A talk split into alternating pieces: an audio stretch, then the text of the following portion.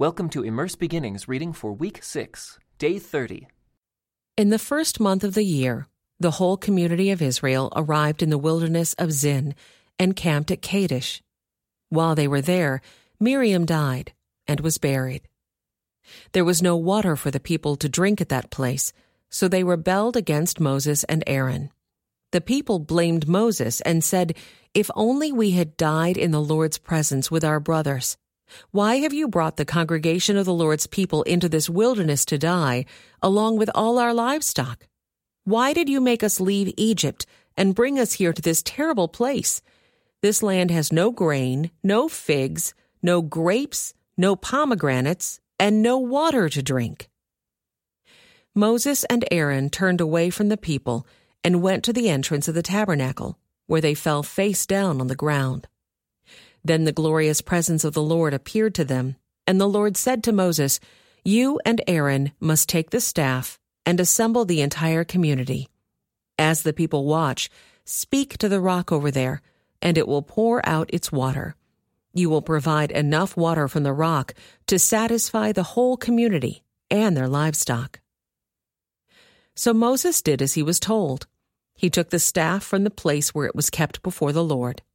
Then he and Aaron summoned the people to come and gather at the rock. Listen, you rebels, he shouted. Must we bring you water from this rock? Then Moses raised his hand and struck the rock twice with the staff, and water gushed out. So the entire community and their livestock drank their fill. But the Lord said to Moses and Aaron, Because you did not trust me enough to demonstrate my holiness to the people of Israel, you will not lead them into the land I am giving them. This place was known as the waters of Meribah, which means arguing, because there the people of Israel argued with the Lord, and there he demonstrated his holiness among them. While Moses was at Kadesh, he sent ambassadors to the king of Edom with this message This is what your relatives, the people of Israel, say. You know all the hardships we have been through our ancestors went down to Egypt, and we lived there a long time, and we and our ancestors were brutally mistreated by the Egyptians. But when we cried out to the Lord, he heard us and sent an angel who brought us out of Egypt. Now we are camped at Kadesh, a town on the border of your land. Please let us travel through your land. We will be careful not to go through your fields and vineyards. We won't even drink water from your wells we will stay on the King's Road and never leave it until we have passed through your territory. But the king of Edom said, Stay out of my land, or I will meet you with an army. The Israelites answered, We will stay on the main road. If our livestock drink your water, we will pay for it. Just let us pass through your country, that's all we ask. But the king of Edom replied, Stay out, you may not pass through our land. With that, he mobilized his army and marched out against them with an imposing force. Because Edom refused to allow Israel to pass through their country, Israel was forced to turn around. The whole community of Israel left Kadesh and arrived at Mount Hor. There, on the border of the land of Edom, the Lord said to Moses and Aaron, The time has come for Aaron to join his ancestors in death. He will not enter the land I am giving the people of Israel, because the two of you rebelled against my instructions concerning the water at Meribah. Now, take Aaron and his son Eleazar up Mount Hor. There you will remove Aaron's priestly garments and put them on Eleazar his son. Aaron will die there and join his ancestors. So Moses did as the Lord commanded. The three of them went up Mount Hor together as the whole community watched. At the summit, Moses removed the priestly garments from Aaron and put them on Eleazar, Aaron's son. Then Aaron died there on top of the mountain, and Moses and Eleazar went back down. When the people realized that Aaron had died, all Israel mourned for him thirty days. The Canaanite king of Arad, who lived in the Negev, heard that the Israelites were approaching on the road through Atharim. So he attacked the Israelites and took some of them as prisoners. Then the people of Israel made this vow to the Lord If you will hand these people over to us, we will completely destroy all their towns. The Lord heard the Israelites' request and gave them victory over the Canaanites. The Israelites completely destroyed them and their towns, and the place has been called Hormah ever since. Then the people of Israel set out from Mount Hor, taking the road to the Red Sea to go around the land of Edom. But the people grew impatient with the long journey, and they began to speak against God and Moses. Why have you brought us out of Egypt to die here in the wilderness? They complained. There is nothing to eat here and nothing to drink, and we hate this horrible manna. So the Lord sent poisonous snakes among the people, and many were bitten and died. Then the people came to Moses and cried out, We have sinned by speaking against the Lord and against you. Pray that the Lord will take away the snakes. So Moses prayed for the people. Then the Lord told him, Make a replica of a poisonous snake and attach it to a pole. All who are bitten will live if they simply look at it. So Moses made a snake out of bronze and attached it to a pole. Then anyone who was bitten by a snake could look at the bronze snake and be healed. The Israelites traveled next to Oboth and camped there. Then they went on to Iye Abarim, in the wilderness on the eastern border of Moab. From there they traveled to the valley of Zered Brook and set up camp. Then they moved out and camped on the far side of the Arnon River, in the wilderness adjacent to the territory of the Amorites. The Arnon is the boundary line between the Moabites and the Amorites. For this reason, the book of the Wars of the Lord speaks of the town of Waheb in the area of Suphah and the ravines of the Arnon River and the ravines that extend as far as the settlement of Ar on the border of Moab. From there, the Israelites traveled to Beer, which is the well where the Lord said to Moses, Assemble the people, and I will give them water. There the Israelites sang this song Spring up, O well. Yes, sing its praises. Sing of this well, which princes dug, which great leaders hollowed out with their scepters and staffs. Then the Israelites left the wilderness and proceeded on through Mattanah, Nahaliel, and Bamoth. After that, they went to the valley in Moab, where Pisgah Peak overlooks the wasteland. The Israelites sent ambassadors to King Sihon of the Amorites with this message Let us travel through your land. We will be careful not to go through your fields and vineyards. We won't even drink water from your wells. We will stay on the king's road until we have passed through your territory.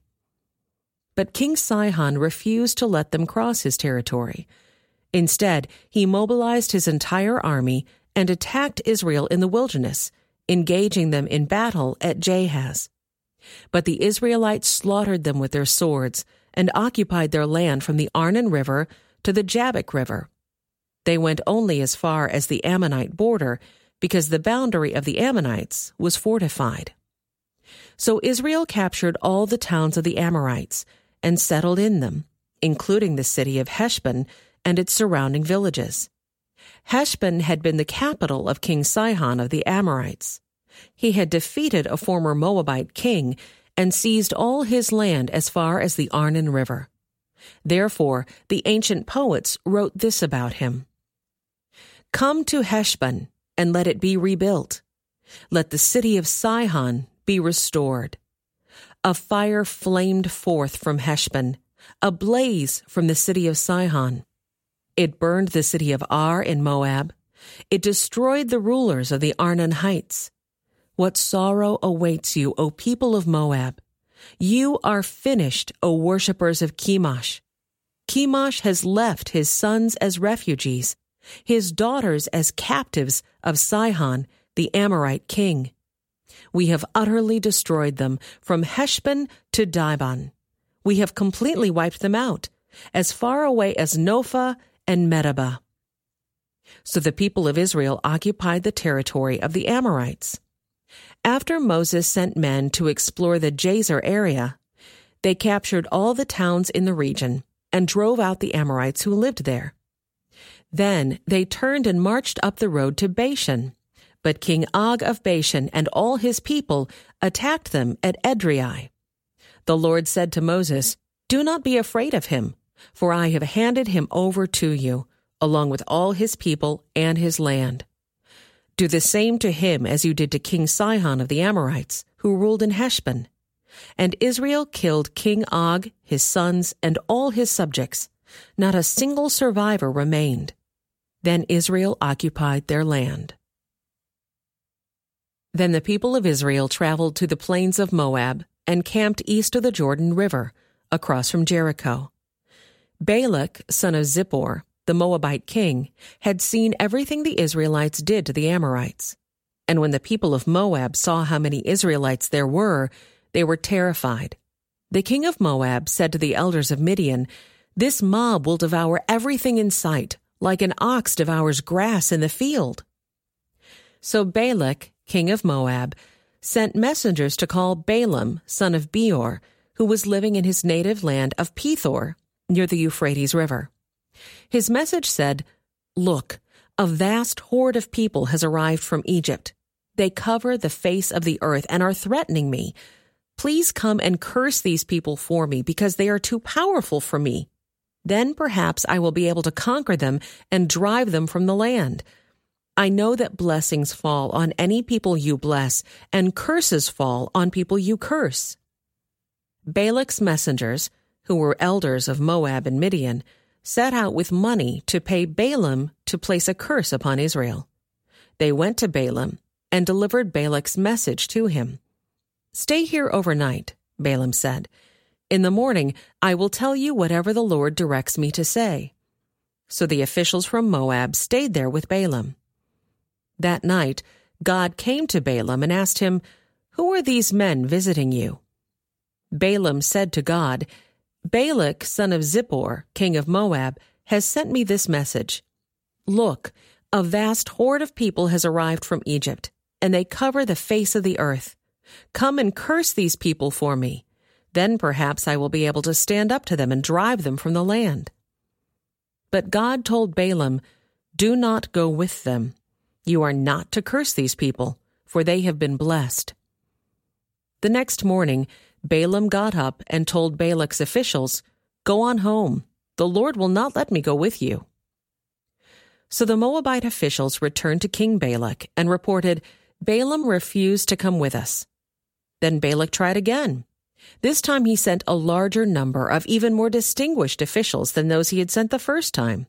They went to Balaam and delivered this message to him.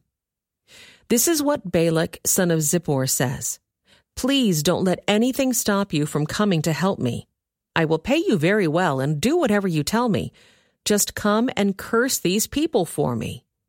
But Balaam responded to Balak's messengers Even if Balak were to give me his palace filled with silver and gold, I would be powerless to do anything against the will of the Lord my God.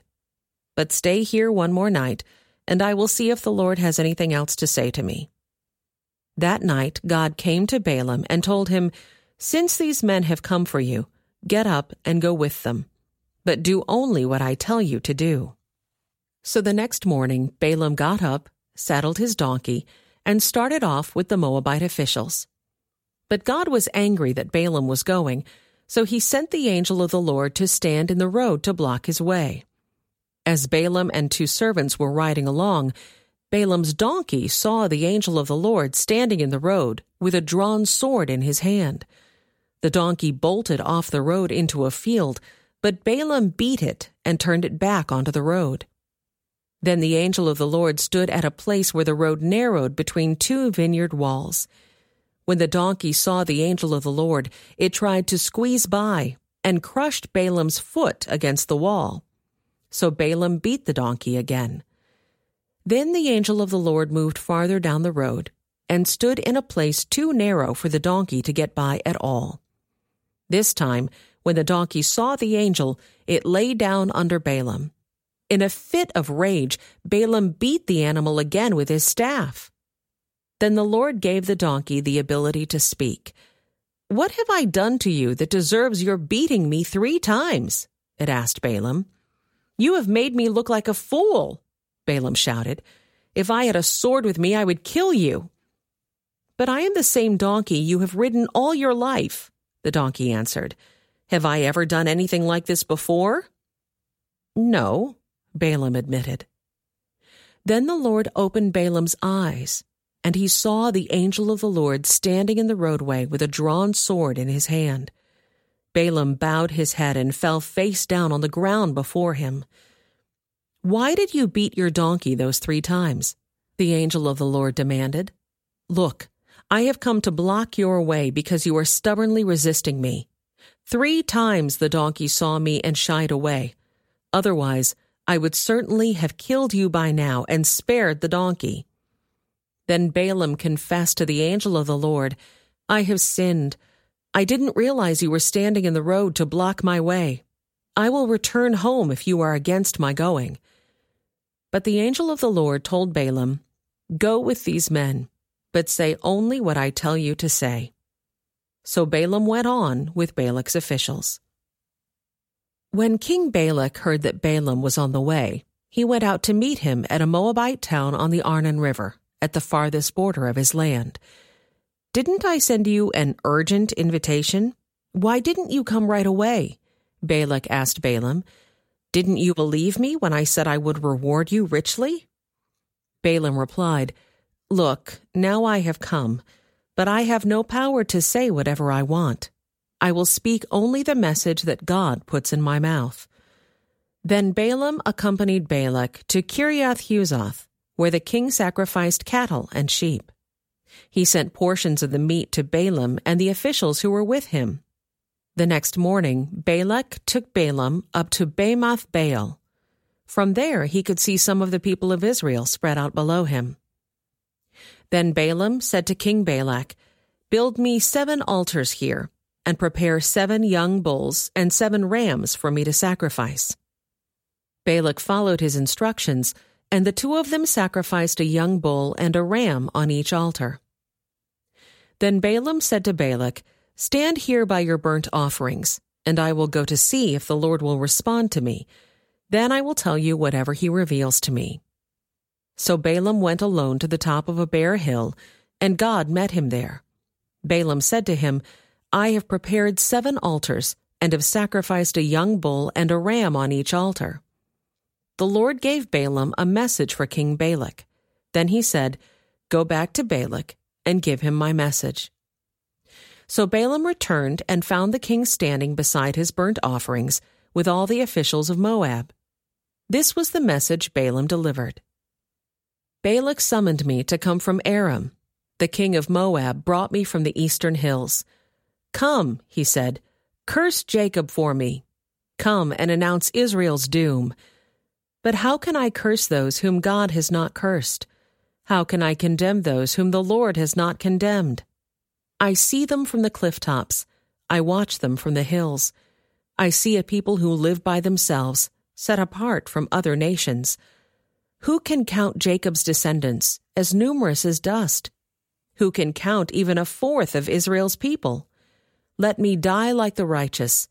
Let my life end like theirs. Then King Balak demanded of Balaam, What have you done to me? I brought you to curse my enemies. Instead, you have blessed them. But Balaam replied, I will speak only the message that the Lord puts in my mouth.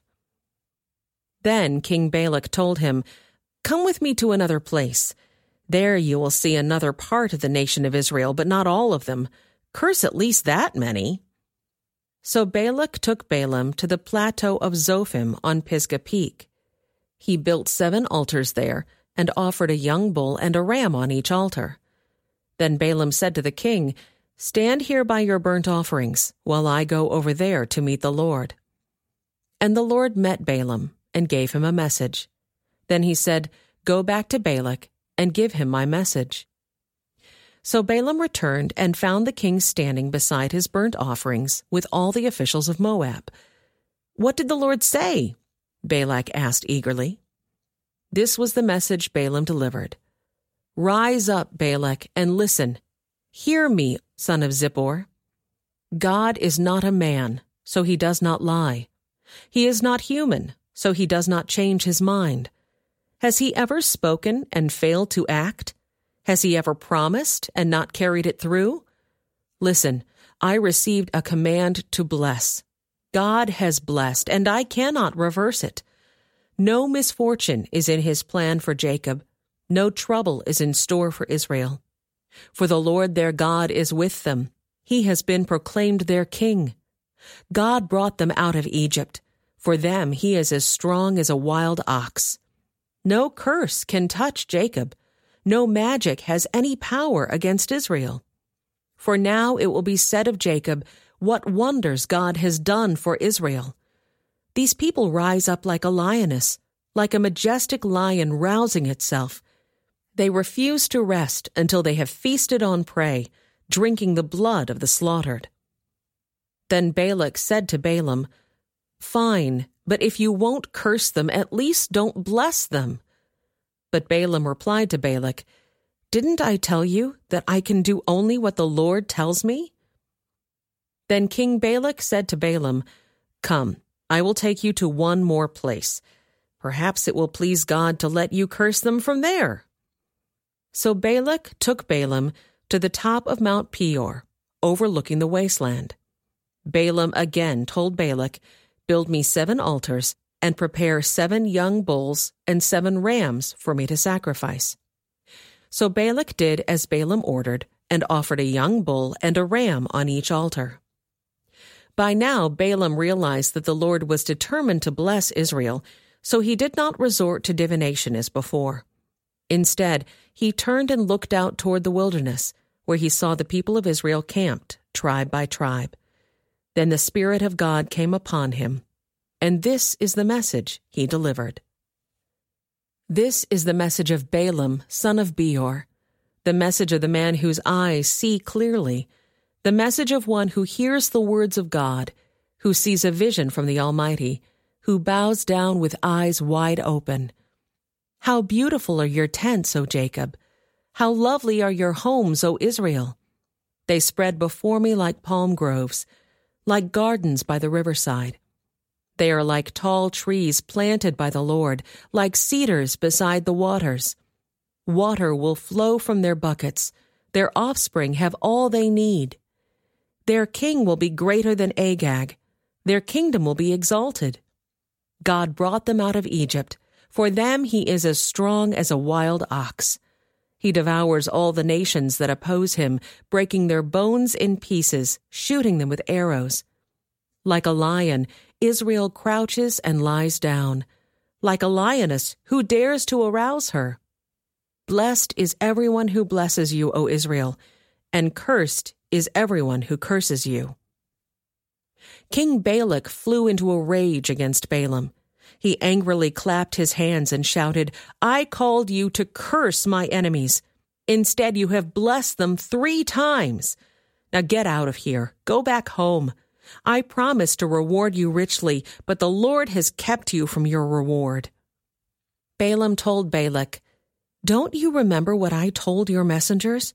I said, even if Balak were to give me his palace filled with silver and gold, I would be powerless to do anything against the will of the Lord.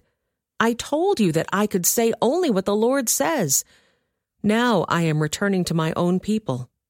But first, let me tell you what the Israelites will do to your people in the future. This is the message Balaam delivered.